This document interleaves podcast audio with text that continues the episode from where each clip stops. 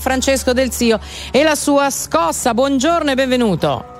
Buongiorno, buongiorno, senza sigla oggi, che è successo? No, arriva, arriva, è che c'era il disco dei Blink che mi piaceva perché sono una boomer, capito? E quindi eh, io certo. facevo le feste. Eccolo ecco, qua! Ecco.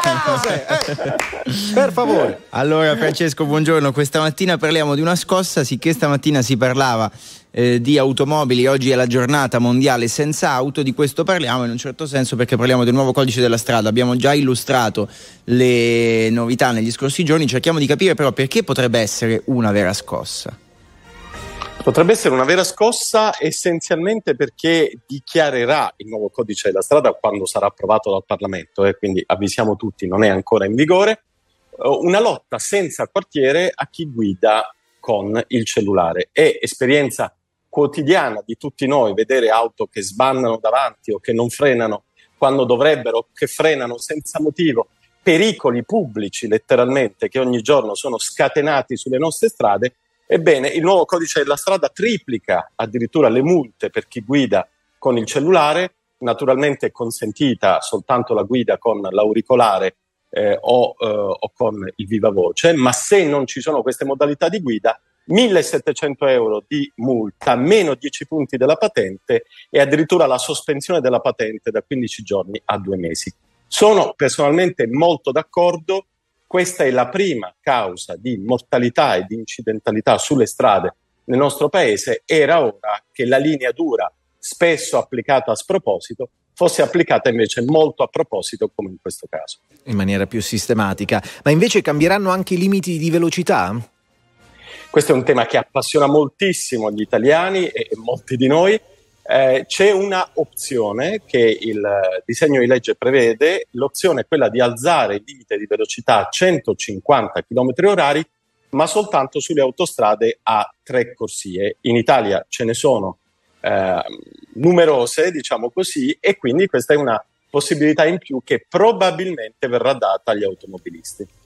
C'è anche l'ipotesi, mm, non so se sia contenuto in questo progetto, in molte città se ne discute, di abbassare limite, il limite eh, all'interno della città da 50 a 30. Laddove sono stati messi gli autovelox con il 30 sono arrivate una valangata di multe che poi sono state rispedite tutte al giudice di pace. Quindi viene quasi da dire che fai un passo in avanti e un indietro, nel senso che cerchi di agire in una direzione ma poi vai ad aumentare la mole di lavoro già farraginosa e burocratica da un'altra parte.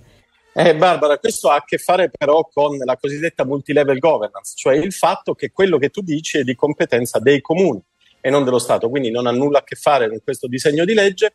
Il governo va nella direzione che abbiamo detto, i comuni vanno spesso in una direzione opposta. È il meraviglioso paese di nome Italia che tutti conosciamo. Un ultimo passaggio, Francesco, prima di lasciarci, è che tutte le misure che noi, o almeno insomma quasi tutte, che cerchiamo di applicare in ambito stradale eh, sono rivolte a ridurre questi numeri terribili che ogni anno, anche con un po' di banalità, commentiamo relativi all'incidentalità, per non parlare poi delle morti sulle strade. Sarà la volta buona per abbassare un po' quel numero, perché poi l'obiettivo è di arrivare a zero morti entro il 2050, sembra un po' lontano come obiettivo.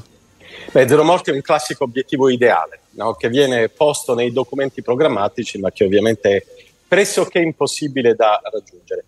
Eh, però le cause di mortalità e di incidentalità nel nostro paese sono conosciutissime a tutti.